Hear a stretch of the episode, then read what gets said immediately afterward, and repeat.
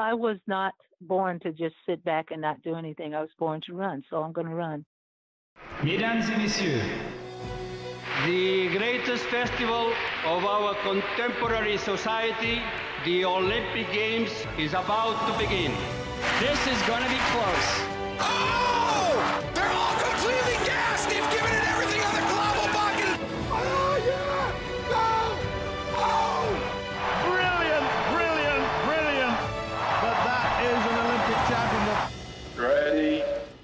Hello, and welcome to another episode of Keep the Flame Alive, the podcast for fans of the Olympics and Paralympics. I am your host, Jill Jaracz, joined as always by my lovely co host, Alison Brown. Alison, hello, how are you today? It's been a rough week in America. it has been a rough week in America. So, so our tired. job this I know, our job this week is to not mention that E word and make people feel better. Exactly, exactly. Oh, hey, I got something that might make, make you feel better. Speaking of Oh. that, yeah. So I ended up just getting a copy of David Miller's The Official History of the Olympic Games and the IOC, Athens to Beijing, 1894 to 2008. This is part of my birthday present. And it, this is the official history from the IOC, rings on like every page, okay? And I kind of flipped through it a little bit. I'm going to have to start digging soon. And it's like every games has a chapter, and then they also talk about some IOC stuff. So every IOC president has a chapter, right? So I was just curious about, you know, your buddy Avery. And the chapter on Avery is called Wayward Fanaticist. And it starts off with an excerpt from an address he gave. But let me read you the first paragraph of this chapter. Avery Brundage was despotic, a moralistic bulldozer, fanatical defender of de Coubertin's legacy, loyal to close friends who were few and occasionally undeserving, prominent engineer slash building contractor and self-made billionaire, champion of public virtue and philandering husband. His presidency, which was to last for 20 years, varied in style between that of godparent and bully, so it was unsurprising that his nickname was slavery bondage. I have never heard that. Well, we're going to learn. Oh, wow. He was a, the best and occasionally the worst friend that the Olympic movement could have for his obsessive commitment to the past, to traditional sporting ideals of the 19th century, and what he perceived as de Coubertin's philosophy, blinded him to the changes of an evolving society, almost all of which operated at a financial level out of sight and far below his acquired standard of living. Nobody could have had better intentions, yet such were his dogmatic and eventually isolated beliefs that by the end of his presidency, when he was in his ninth decade, his attitudes jeopardized the very institution that was the most cherished aspect of his life, above and beyond family and friends. Now, who wrote this? Uh, David Miller. David Miller is is, now my uh, new best. Right. He's a journalist and uh, in England, it seems like. Well, he is also now my new best friend. I that know. was fantastic because he captured everything I hate about Avery Brundage while acknowledging the success he had as president. Right. So I have high hopes for this book. If the IOC Yes. is willing to talk quite frankly about some of these things, can't wait to dig in. Dave and I will be having some tea when we're allowed to travel again. I'll be showing up at his doorstep. I might terrify him, but then he'll understand. But I thought you would enjoy that. I do. Slavery bondage. that would have been his B boy name. I'm just now picturing like a 90 year old Avery Brundage on one hand, like doing a doing a b boy move. Well, he could spin on his belly. that would be the Brundage. Oh, jeez. I feel better already. Good. All right. Well, we're going to have a little bit of a different show to, for you today because uh, I was an election poll worker, so my day on election day started at 4:30 in the morning, and we didn't leave the polls until about nine o'clock at night. And then I was uh, super giddy and up for till about one o'clock in the morning, so I'm exhausted. And uh, have to catch up on my other work too. So we're going to do basically uh, our second part of our interview with Madeline Manning Mims. But before we get to that, we wanted to remind you that we're still trying to get funding to be able to offer transcripts of our shows. Help us with those efforts at patreon.com slash flamealivepod. Or if you're interested in advertising on the show, email us at flamealivepod at gmail.com. So this week we've got part two of our conversation with two-time medalist Madeline Manning Mims. Madeline became America's first and currently only female gold medalist in the 800 meter run, which she earned at her first Olympics in 1968 at Mexico City. At Munich 1972, she didn't get out of the 800 meter semifinal, but did earn a silver medal in the 4x400 meter relay. She also had a tough race at Montreal 1976 and then kept training and was named to the 1980 team that didn't go to the games because of the U.S. boycott.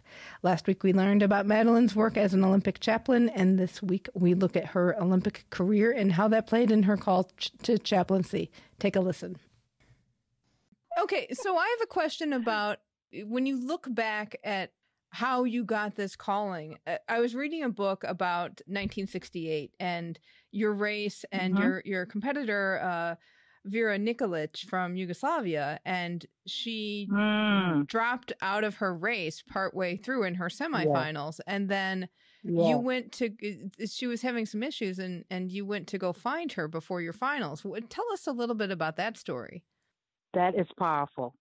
Probably the the one time where God really showed me who I was in not only in the body of Christ, but in the whole spectrum of athletics as far as it concerned me. I began to realize who I was through that scenario. Vera and I ran against each other the year before in the USA versus Europe games in Canada.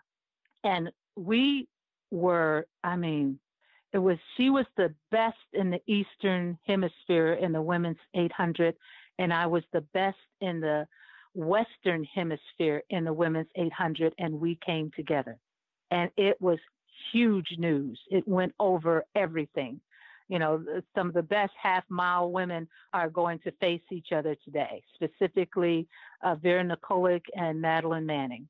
Okay, so both of us were scared spitless, you can imagine, because the tension, the energy that was coming from both of us in preparation to race against each other was very, very high. Long story made short, I beat her by a lean after she knocked me off the track into the infield, and I got up and was mad enough to kill somebody and, and ran, caught her, and outleaned her at the at the end of the race. I was so sick after that race because some guy, I don't know who he was, but a big fat guy, jumped out on the track right as I was coming through, driving through and leaning with everything I had and caught me. And I don't know if he thought because I was leaning so hard that I was going to fall again as I had did previously in the race, but he was going to be there to be my savior. And he just whipped me up and caught me eh, around my midsection and it knocked me out. So they ended up having to take me into the French Canadian uh, training room to help me. And while I was in there, somebody ran in and said, Somebody is running. They said it in French and ran out. And everybody ran out. And I'm laying there on the table, half, half aware of what is going on. I don't know what's going on. I was afraid of the guy because nobody spoke English. And I'm looking in these all these white people's face and they talk in a different language and everything. It's frightened me. And all of a sudden they disappear and I fall off the table. And the fall gives me a real jolt. And all of a sudden, I have to go to the bathroom, both front end and back end. And I'm I'm in this stall, sick as a dog, and just hurting all over, and totally confused. And I'm crying. And at at the time that I'm crying, I began to cry out to the Lord, and I was mad. I was like, why did she hit me? You know, that was unfair. She should be disqualified. You know, I'm talking to Laura about my situation. And I'm, as I'm sitting on the potty, eh, eh, feeling, you know, very sick from both ends. And quietly, I mean, Lord, let me get over my temper tantrum. And quietly, the Lord spoke to my heart and just said, Madeline, you don't ever have to hate anybody to be number one. For in due time, I will raise you up. And then my heart was so convicted because at one period of time when she hit me and I fell to that ground and I thought, your face is going in the mud. I was so angry with her that I, I guess in my heart, I just wanted to kill her. I don't know how, but I was so mad. And the Lord checked me on it right in, in the potty as I'm there in the stall. He checked me and like, you do not have to hate to be a champion. In due time, I'll lift you up. And and I start. I said, Father, I, I I'm so sorry. I'm so. You're right.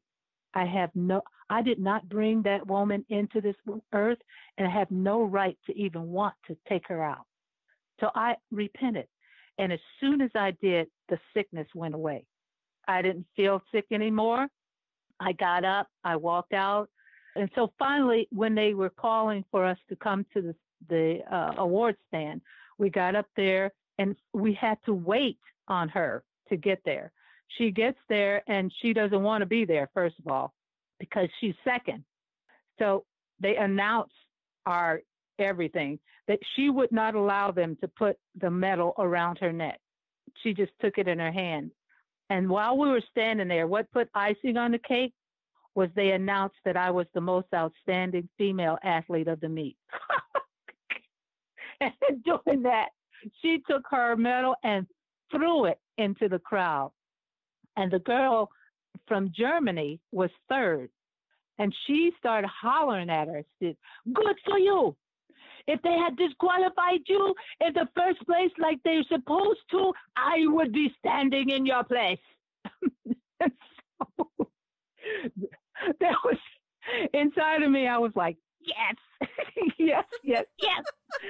but I was like, I am not opening my mouth because I do not want that party experience again. I know, I know my place. so this is how Vera and I started off you know, almost just hating each other. Okay, so we get to the Olympic Games in Mexico the next year, and we end up in the semifinals. Uh, they're taking the first four. We both knew that that was no problem for us to make the finals. So I started running, and at the end of the race, I came through first. I was very relaxed, and then I thought, now where is Vera? Because I know she should be either close to me or in the first four somewhere. And I kept looking and looking and I didn't see her. And finally, the next heat came out, and uh, one of our U.S. girls was in that heat. And I asked her, Doris Brown, and I asked her, I said, Doris, where is Vera? And she said, I don't know. And I said, I mean, did she walk past you as you were coming out? She said, no. I said, well, she started with me but I don't, I can't, where is she? And she, she said, I, I don't know. And then I realized I needed to leave her alone because she was getting ready to compete and try to make the finals. So I, I went on back to our hotel and while I was in there, they said, did, did you hear what happened to Vera? And I was like, what?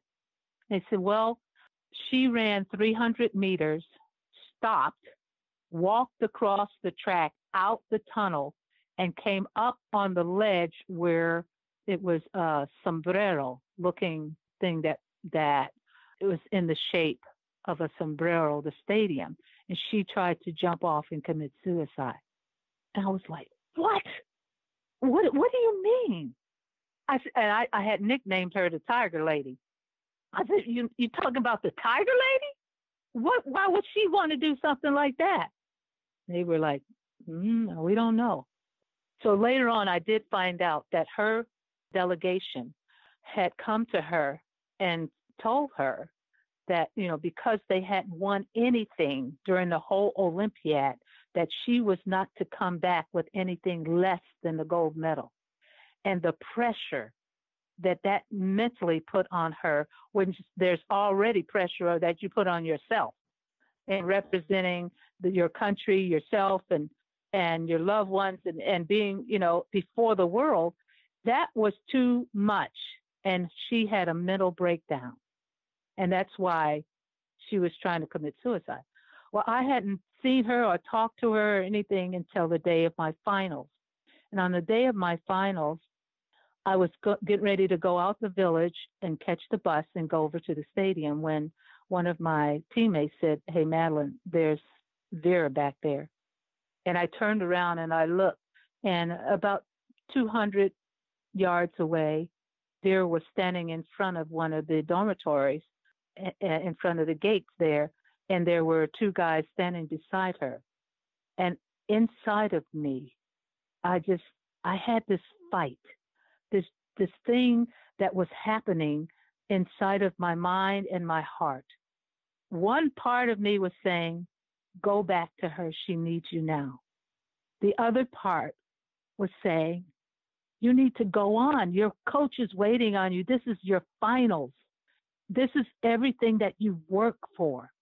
Go on and, you know, just she's got somebody there with her. Don't worry about it. And yet that pull to turn around and do something, whatever that was.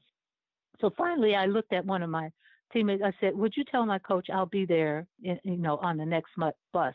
Don't don't worry, I'll be there in time. I've got plenty of time." And I turned and I walked back, and I remember. And excuse me if I get really emotional about this because I still feel this and I still see it. As I walked toward her, my heart began to tremble because all of a sudden I realized, wait a minute, she doesn't speak English and I sure don't speak no, no, whatever she speaks, Yugoslavian. How am I going to communicate with her? And what do I say? I had no idea.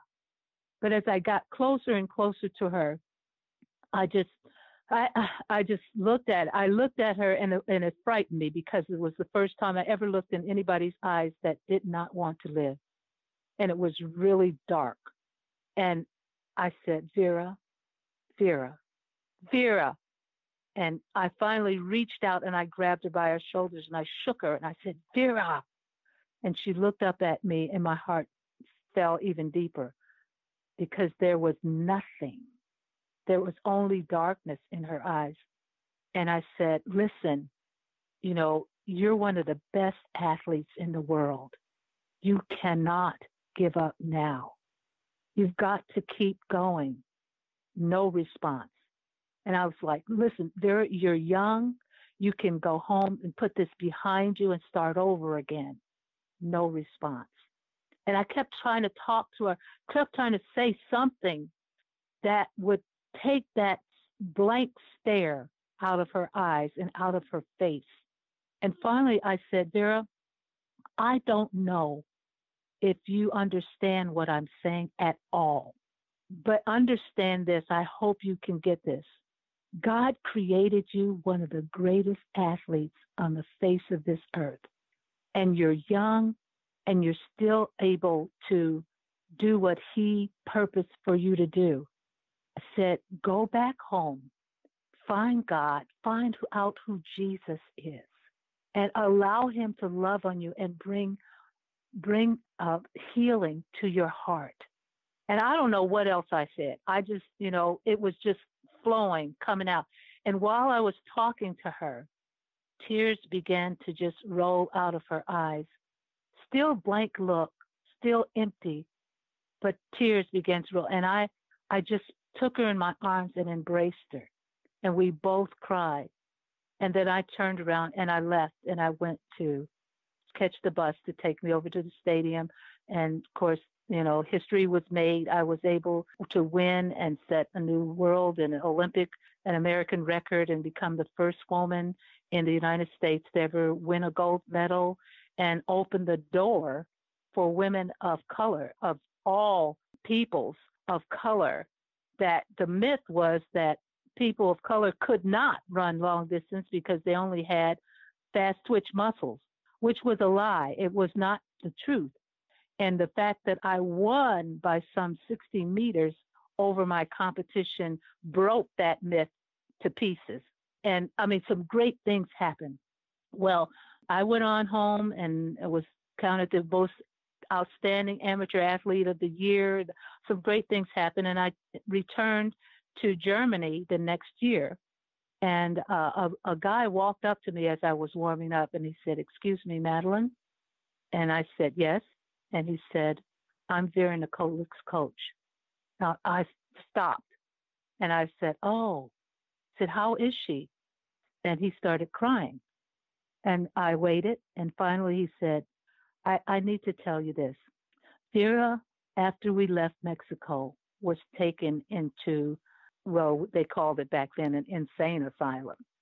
She was taken where mental cases had to be dealt, dealt with, he said, and she never spoke.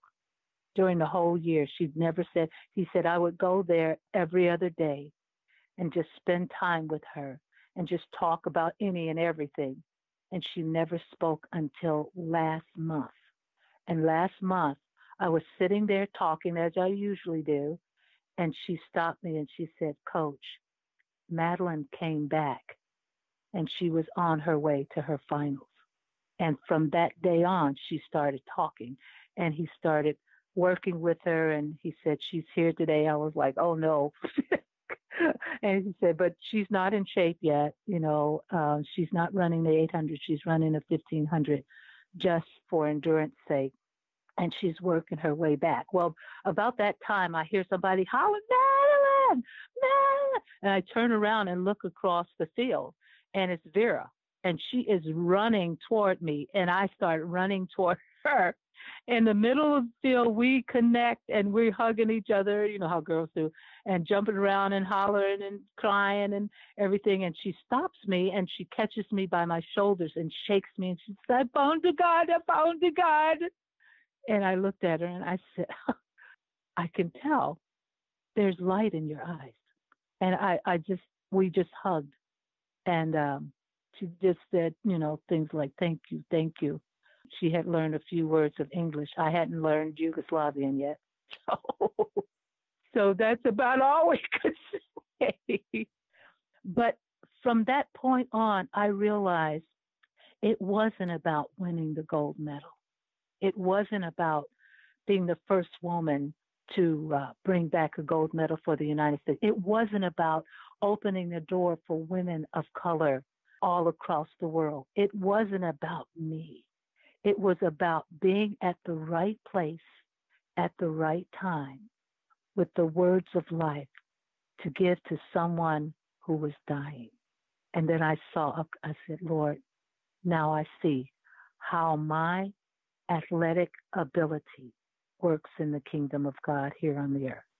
Wow. Oh, yeah. Alison's starting to cry. So, so, so, uh, okay. So that's starting to cry. Yeah. Oh, sorry. Uh, yeah. Uh, go, go so, on without so me. Now I'll we're in 1969. Ooh. How do you then uh, that plan unfolds? How how does it keep going as you go on to other Olympics? Yeah. One being constantly called upon as a, a captain of a team and giving my opportunity to serve my teammates that keeps opening that door for me to give and to love and to be there as a person who would listen, who cared. Because, you know, uh, being an Olympian, being an athlete at that level, you can be very self centered. And, and I mean, it's not irreverent to be that way because if you don't pay attention to yourself, well, you just won't do well but at the same time, you have the opportunity to reach out to your teammates and to people that you even compete against. And I can remember there were times that there were girls that I would run against that I would reach out and say to them, What do you have to run today? And I don't know if I would ask that because I wanted somebody to run with me or, or, or what, but I, I really cared. And they sometimes some of them was like, well, you know, I got to just do well, or some of them would say, well, my coach coach wants me to run this time, and I would tell them, I said, well, my coach wants me to run this time, and um, if you're anywhere close to me, know that that's what I'm going to be going after running this time, you know, because I I uh, uh, was doing, you know, according to each 200, 150, 200 uh, meters, 300 meters. I was pacing myself. I knew how to pace myself. And I said, if you're close to me, then this is what you're doing. Or if you're uh, in front of me, uh, this is what you'll be doing. And, and just really try to help them. And even in a race, there have been times in a race I've just said, "Come on, we got to go now," you know, you know, just and it wasn't. I wasn't trying to be a goody two shoe. I really cared. I wanted us to do well. And a lot of times, you know, we'd be talking about beating the Europeans or beating the Russians, you know, or whatever. Then we need to run this, you know, and we need to get a. I'll never forget the time I, I told a group of uh, young women uh, that were part of the 800 meters as we were uh, at our Olympic trials that I said, let's let's try to break the two minute. I became the first woman in the United, States to break two minutes, but I wanted somebody to go along with me. And I told them, I said, listen, we're all running really well. I mean, we're in the best shape of our lives. We can help each other. Let's let's go after trying to break that two minute. They were like, oh, no, no, no, no, no. Now, if you want to do that, fine. You know, they can come scrape you off the ground, but they're not doing that to me. You know, I was like, listen, the Europeans are doing it, so it's not impossible. All right.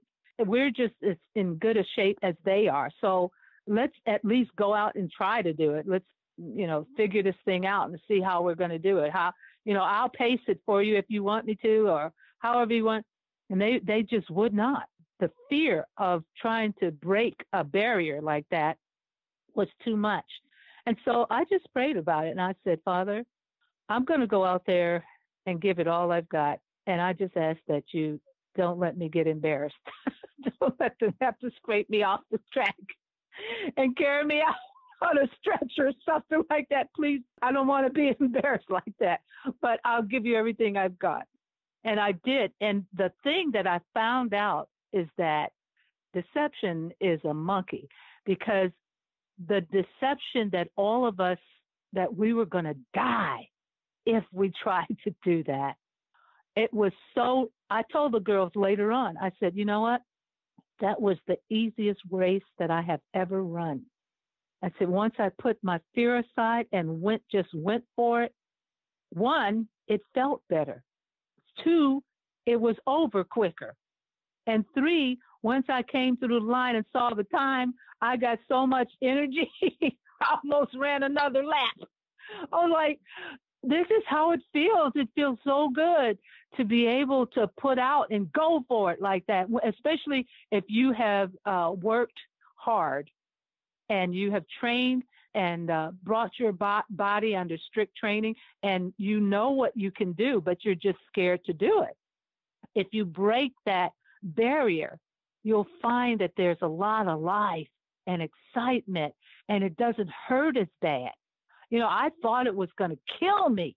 You know, it did not. It did just the opposite because once I looked up and saw the time of 158 something, probably the first time I broke it, I ran a 159.7. But the next time, 158. And each time I could I could tell my body was like, thank you. One, this got over with quicker. We didn't have to labor so long, you know.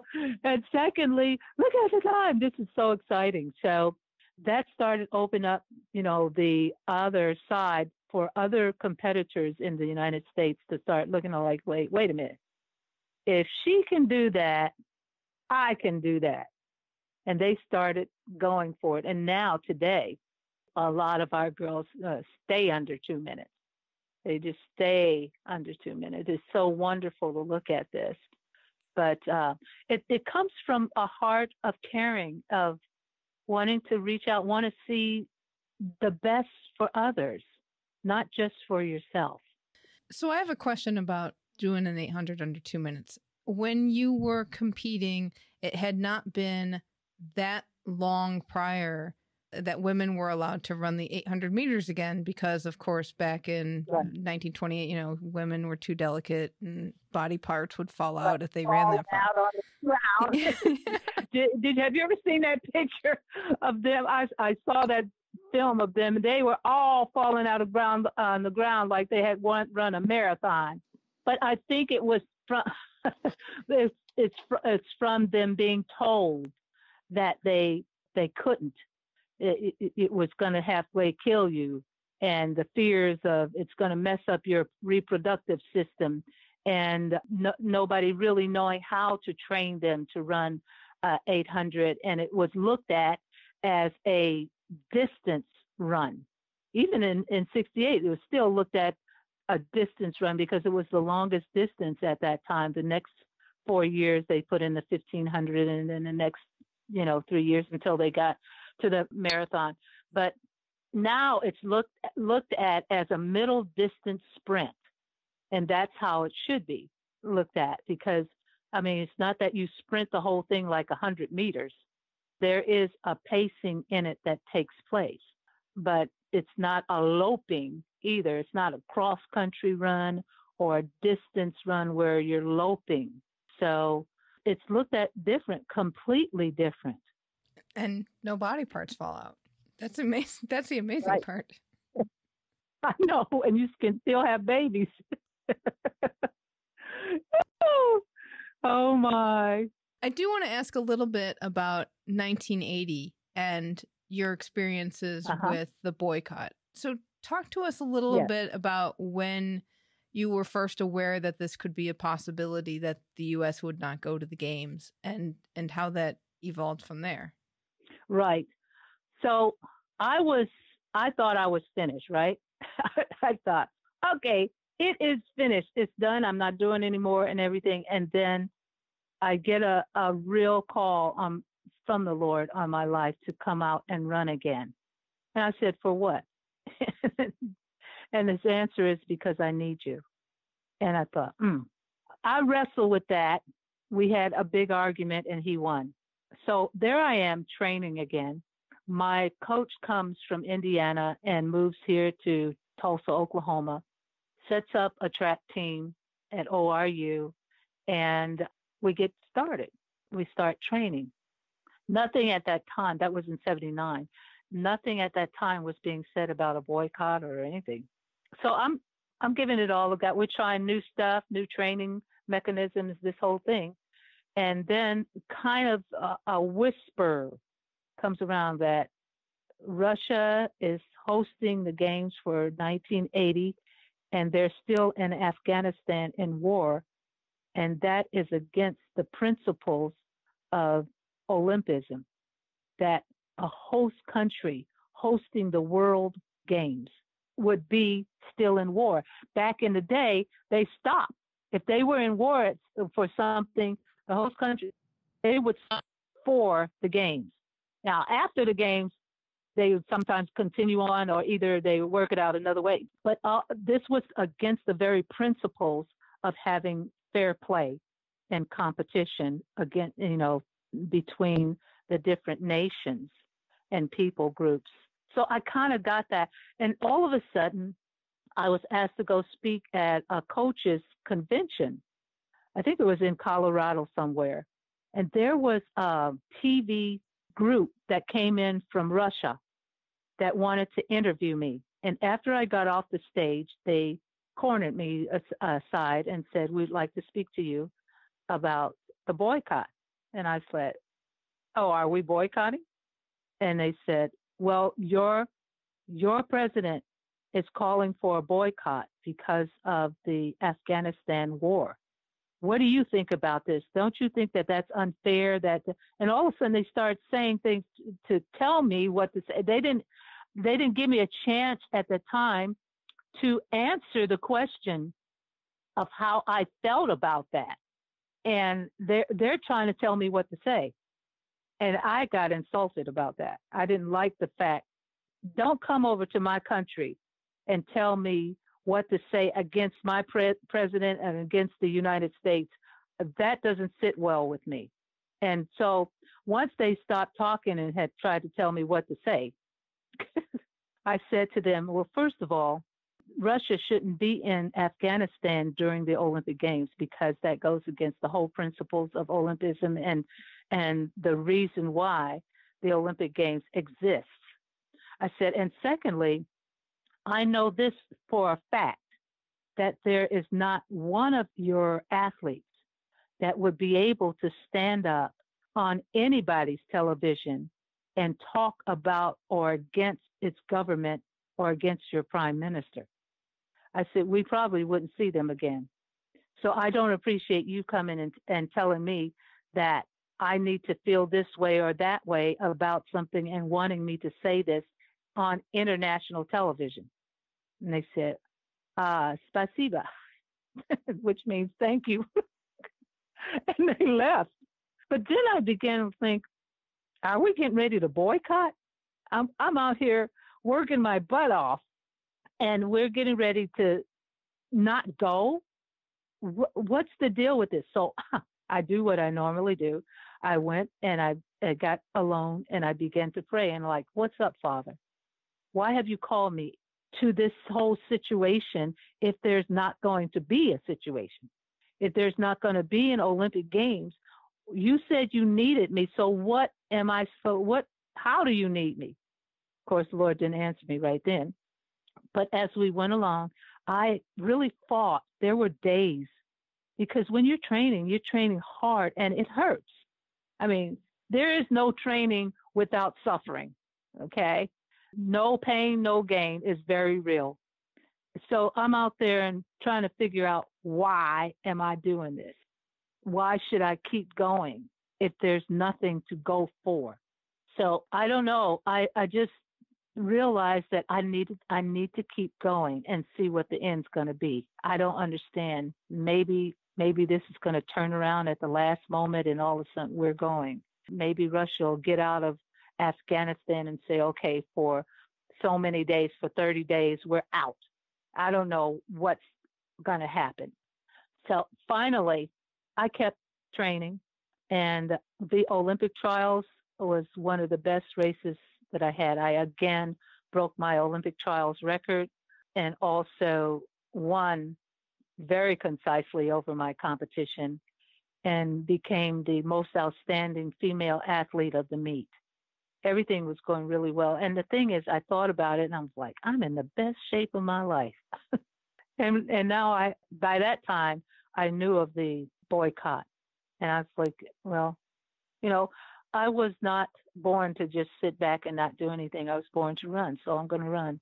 I'll run, you know, however it happens. We get to the White House, we meet President Carter and his wife, and I, I remember talking to his wife, and I said, just know that I'm praying for you because I know this was a hard decision to make. I don't know what all goes through this whole process, but I would not like to be in your shoes and she she calls and, and calls her husband and like because he was talking to another Olympian, and she's like, "Honey, honey, you've got to hear this.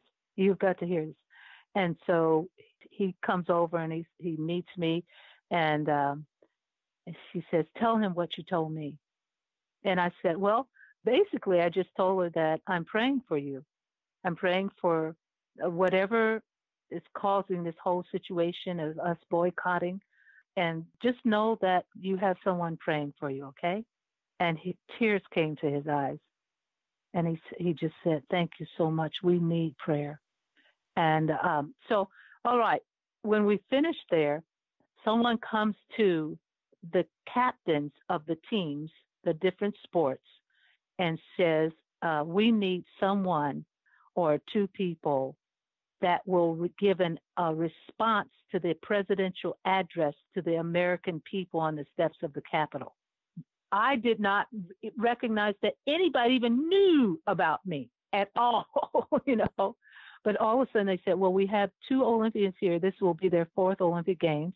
Uh, we have um, a modern pentathlete, and we have a young lady who is in track and field.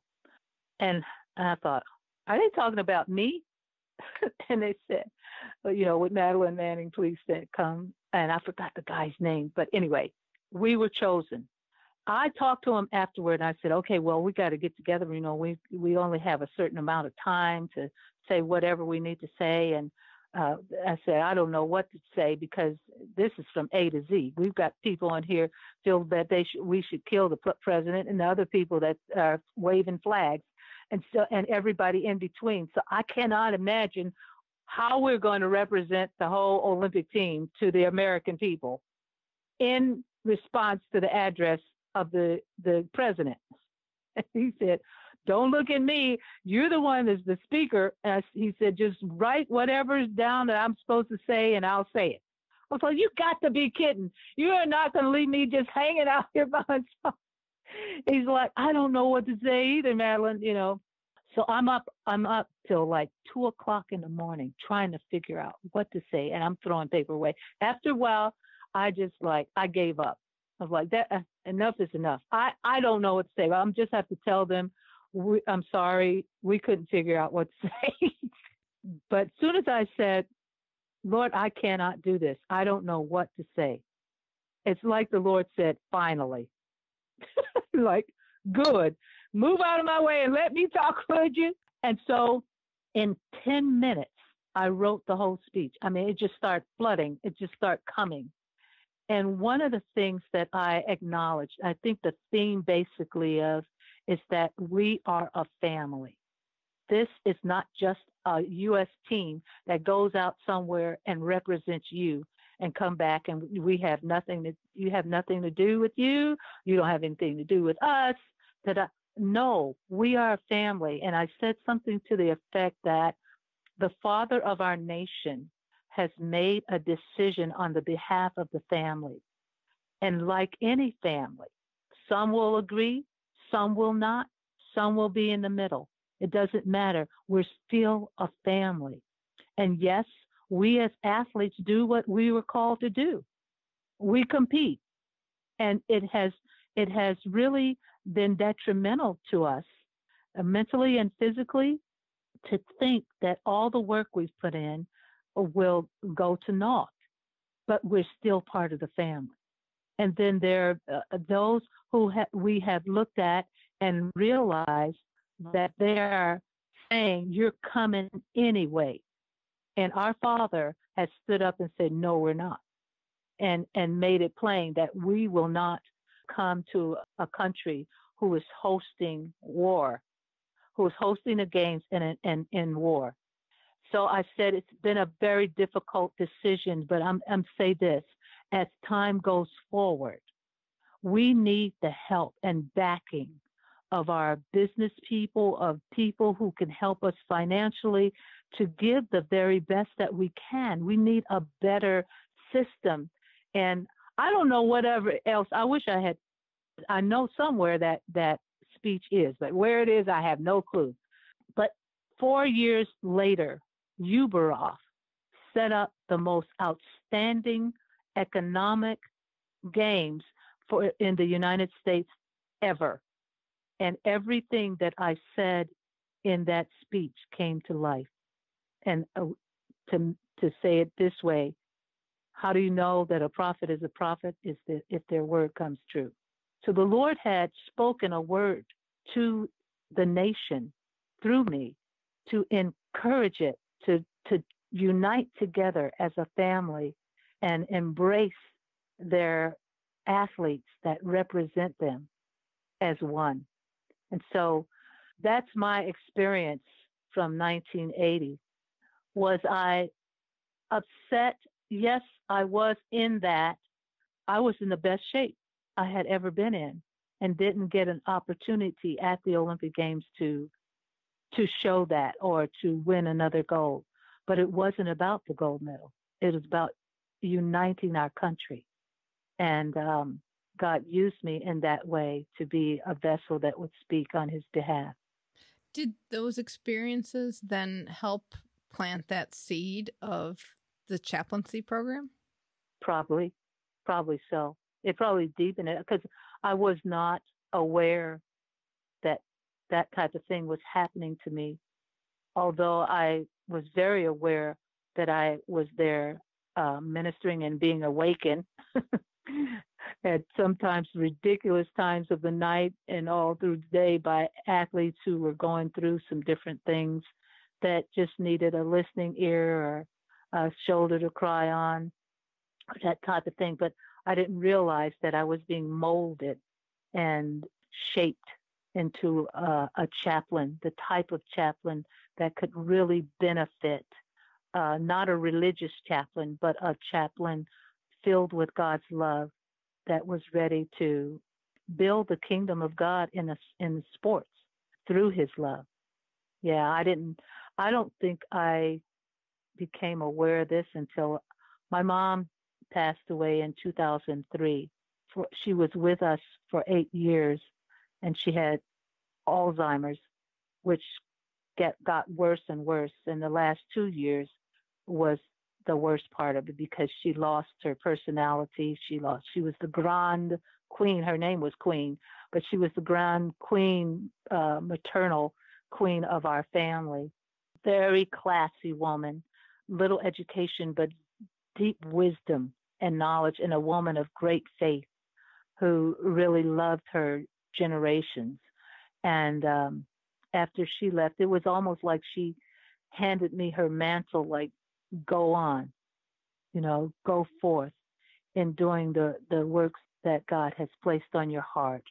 So I I was very unaware that there was any such thing. Because back in, in the days when I was running, I remember in 1976, my third Olympic Games, there was a priest, a Catholic priest, that was a part of the staff. But he really didn't do much of anything. He, he, he, as far as I know, he didn't have any religious services for us. One of the athletes came to me because she had been to him and was in distress and asked how he can, and he said something about, well, good luck. You know, I just, you know, hope the best for you.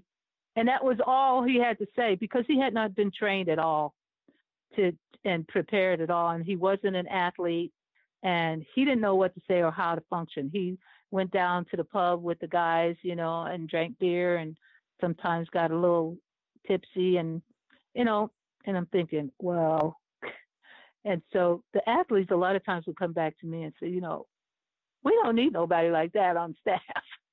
And I was like, yeah, you better believe it, uh, you know, because what is he doing here?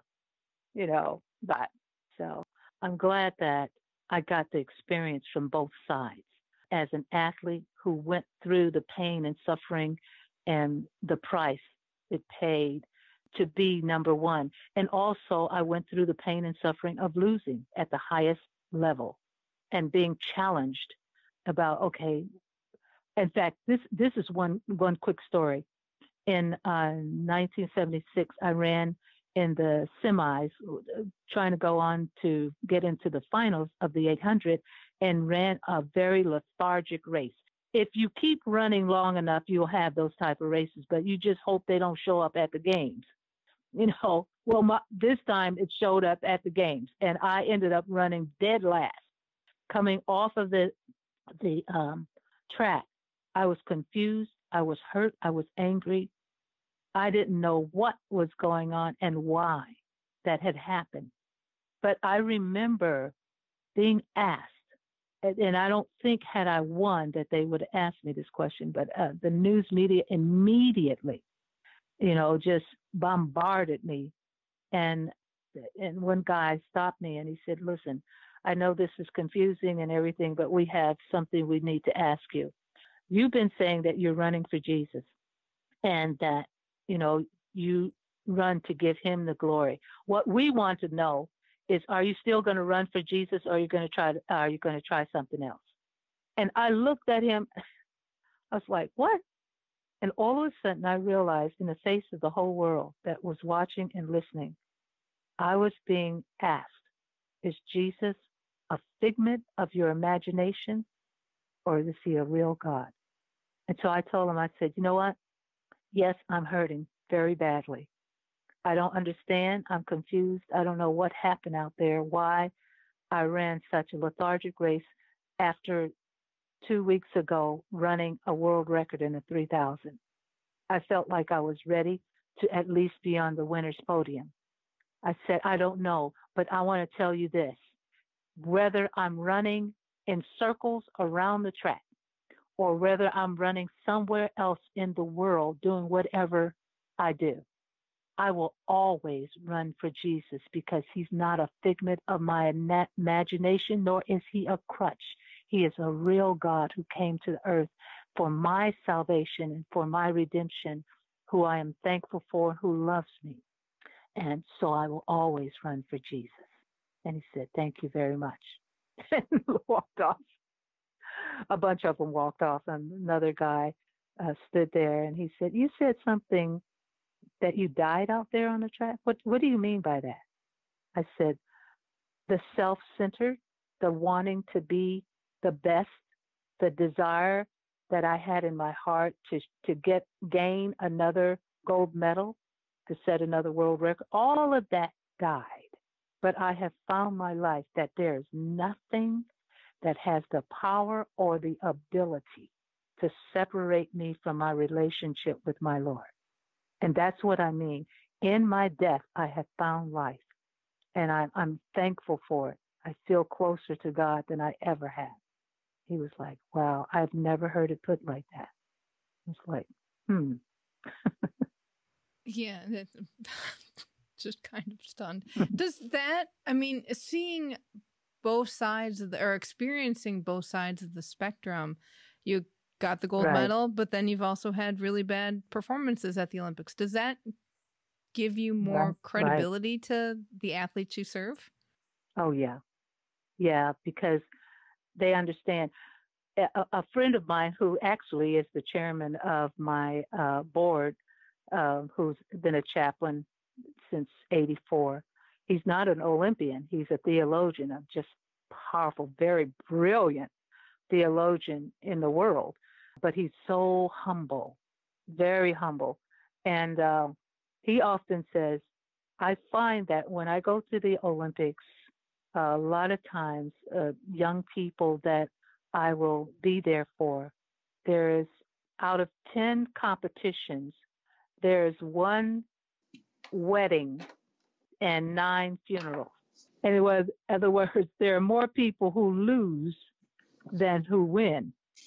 And so you've got to prepare yourself for those who lose because this it's many, many more that go away with dreams broken or disappointments or disparity and feeling, you know, down on themselves where you want them to understand that you whatever you perform doesn't change how God loves you. You're still valuable in his sight and how to raise them back up to feel good about themselves, not so much about your performance and being performance driven, but that you're loved and, and you're appreciated for even putting out what it took to get you there.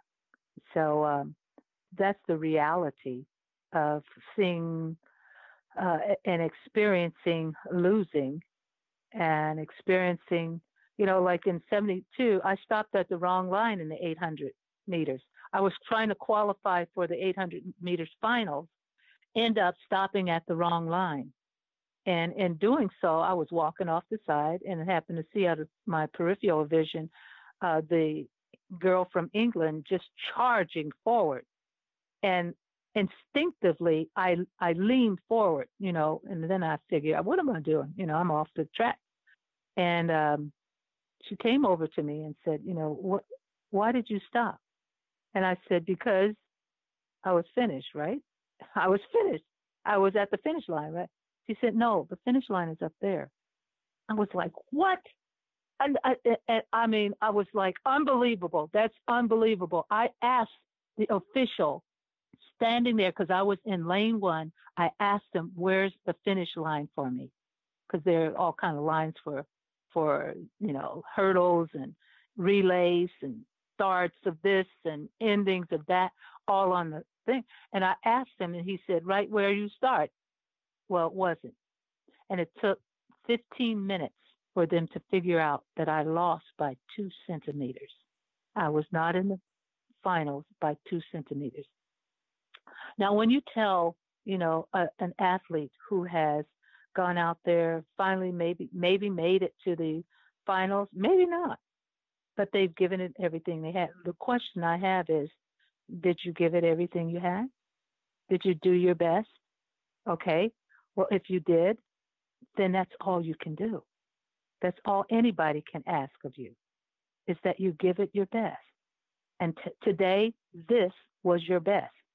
Now, week from now, month from now, next year, you might do something that betters your performance, but it's still your best on that day.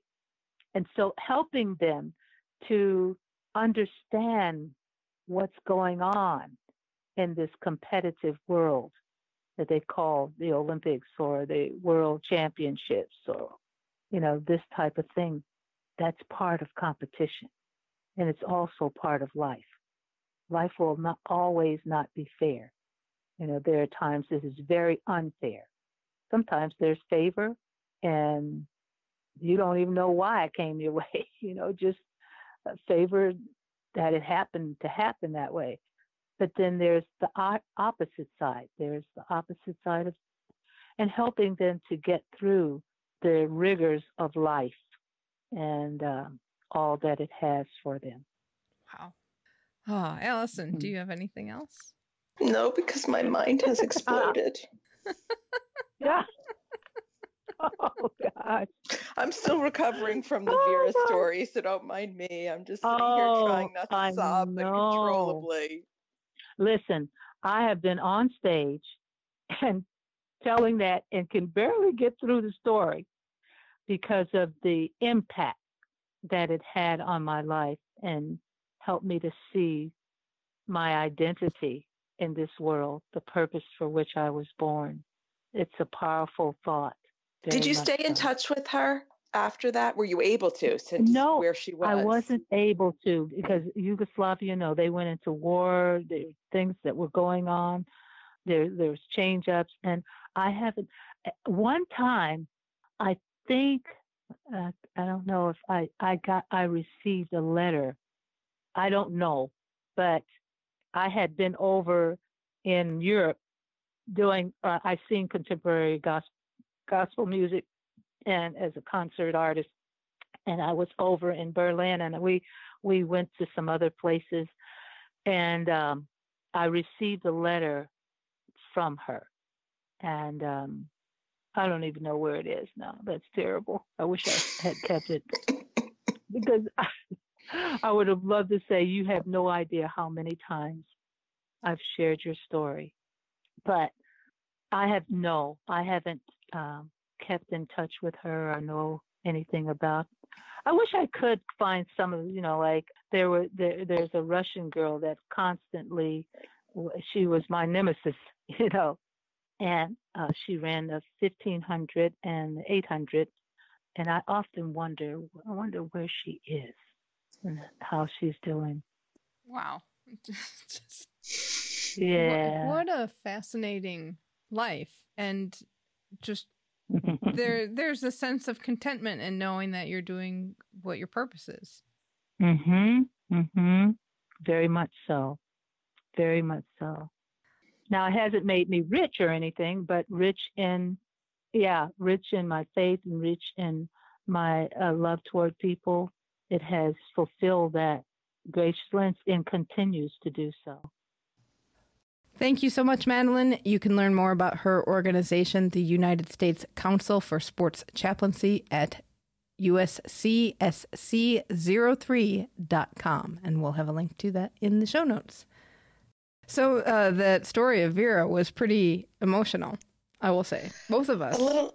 Did we cry? I think you did. were. You were very close. I had some tears in my eyes, but like you were pretty much was, reaching for Kleenex. rough. I don't know why that was so rough for me. Maybe, and I, I take that back. I think I do know because growing up watching gymnastics and all those Eastern European gymnasts, and you know, and we've been reading so much about how the Eastern European coaches were so abusive. Mm-hmm. And I kept thinking about what that woman must have gone through. and how she was just trying to be an athlete. And we, we know I, I get crazy whenever anybody gets in the way of the athlete. And it's like this whole system was bringing her down, and all she wanted to do was run. And Right. The, Oh, and the it- enormous pressure on we must bring back a gold medal. And now it's up to you. And the fear that she must have had of knowing or imagining what might have happened to her or the team or the coaches or all of them if she didn't deliver. And I can totally see how that would break you. right. But Madeline was there. It's just interesting how things happen like that for a reason. I know it, it definitely makes you believe in fate or kismet or or you know the hand of God or whatever you believe that these just aren't random acts. Right, right, right. Well, because it's been a long week already and it's only Wednesday, I thought it was still Tuesday there for a second. And you know it's lockdown, so we can't even go to Shukflistan. Right, right, right. So we will visit them next week and get more updates on Tokyo as well. Well, because it's been a long week, that's going to wrap it up for this episode. If you can help us to hunt down Madeline's European competitors, let us know. Email us at flamealivepod at gmail.com or call our voicemail hotline at 208 Flame It. We're Flame Alive Pod on Twitter and Insta, and keep the Flame Alive podcast group on Facebook. Next week, we're talking about Olympians' biological clocks, so be sure to tune in for that episode. And as we go up to music by Archdale, thank you so much for listening, and until next time, keep the flame alive.